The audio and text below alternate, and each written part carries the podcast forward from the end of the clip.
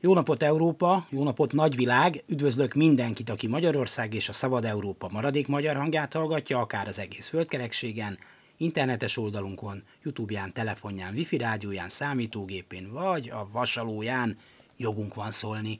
Dési János vagyok, örülök, hogy meg is velünk tartotok, szerkesztőtársam V. Nagy Gyöngyi. Akkor, kedves gyerekek, most a magyar életmód védelméről fogok nektek mesélni, előjáróban szögezzük le, hogy... De semmi buzulás, buzulás az nuku. Egészen pontosan... Te kivered nekem, én kiverem neked. Hogy oldjuk a feszültséget. De semmi buzulás, buzulás az nuku. Rövidesen, aki ezzel a két mondattal találkozik, az nem a hasát fogja nevettében, hogy jaj, de vicces, hanem a magyar életmód védelmében azonnal tollat ragad és ír egy feljelentést mondjuk az atomenergetikai hivatalnak. Hogy miért pont annak, azt tessék megkérdezni a haza legnagyobb elméitől, mint bizonyos Semjén Zsoltól, aki egyetlen lövéssel képes leteríteni a Mikulás segédjét a rénszarvast, majd azt helikopterrel elreptetni, vagy éppen Varga Judit igazságügyi miniszternél érdeklődjön, akinek nem tűnt fel, hogy a gyanú szerint jelentős korrupcióba keveredett helyettese Völner Pál. Hogyha az ember megéli a hitét, akkor talán látszik a cselekedetein is. Hát ez is a magyar életmód védelme volt bizonyára, nem kell mindent észrevenni. A lényeg az, hogy a magyar életmód meg legyen védve. Ebben aztán nincsenek nem váltó óvodások, nincs buzulás, kérem meg nem váltás, az apa férfi, ha néha az Eresz csatornán keresztül is hagyja el a tiltott buli helyszínét. És ugye a magyar életmód része az, hogy gyermekeink meglehetősen rosszul teljesítenek az úgynevezett PISA felméréseken, amit persze úgy is lehet mondani, hogy egy jó részük, a szegényebb családból származók, a kistelepülésiek, az iskolázatlan családban születettek, és a többiek félanalfabéták maradnak, vagy talán egészen az. A magyar életmód része, hogy reggelire pálinka, szabadon főzhető otthon, utána a nyúljáspacal, Oké, okay, a cigaretta elérése kicsit korlátozott. Anvadó cigaretta a magyar életmód védelmében, abból Lázár János és kegyencei gazdagodnak meg.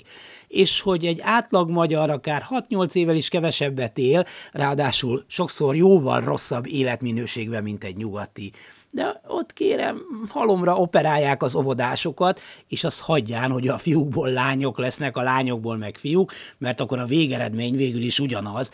De van, hogy beadod reggel a kislányodat az oviba, és egy vízilovat kapsz vissza. Csak onnan ismered meg, hogy fenyőfő a jele, mert napközben két szakállas liberális átoperálta. És csak azért nem zsiráfá, mert az nem fért volna ki az ajtón. Mondhatni, ez rémisztő perspektíva, tudjuk mi ezt itt a Klubrádióban, ahol többen már zebrává operálódunk. De nem is ez a lényeg, hanem hogy jelentős parlamenti küldöttség éppen Finnországban jár, ahol nem tisztelik a magyar érdekeket, és halszagúak is. Megjegyeznék két dolgot, bár ezeknek tényleg minek. X, kax, kal, nen, X, kax, kal, X.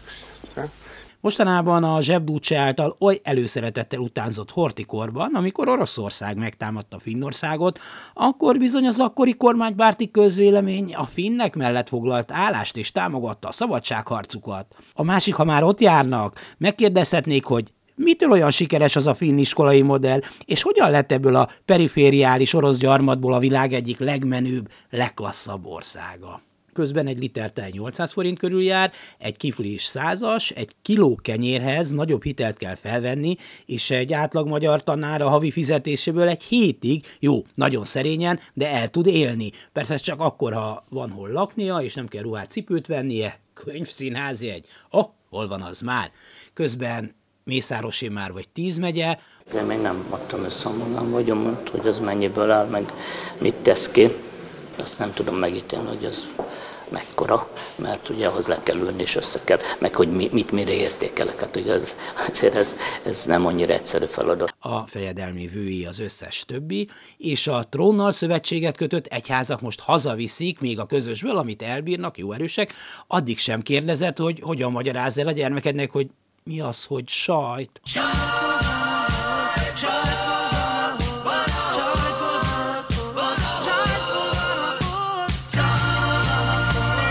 Iványi Gáborék meg, hajanak éhen.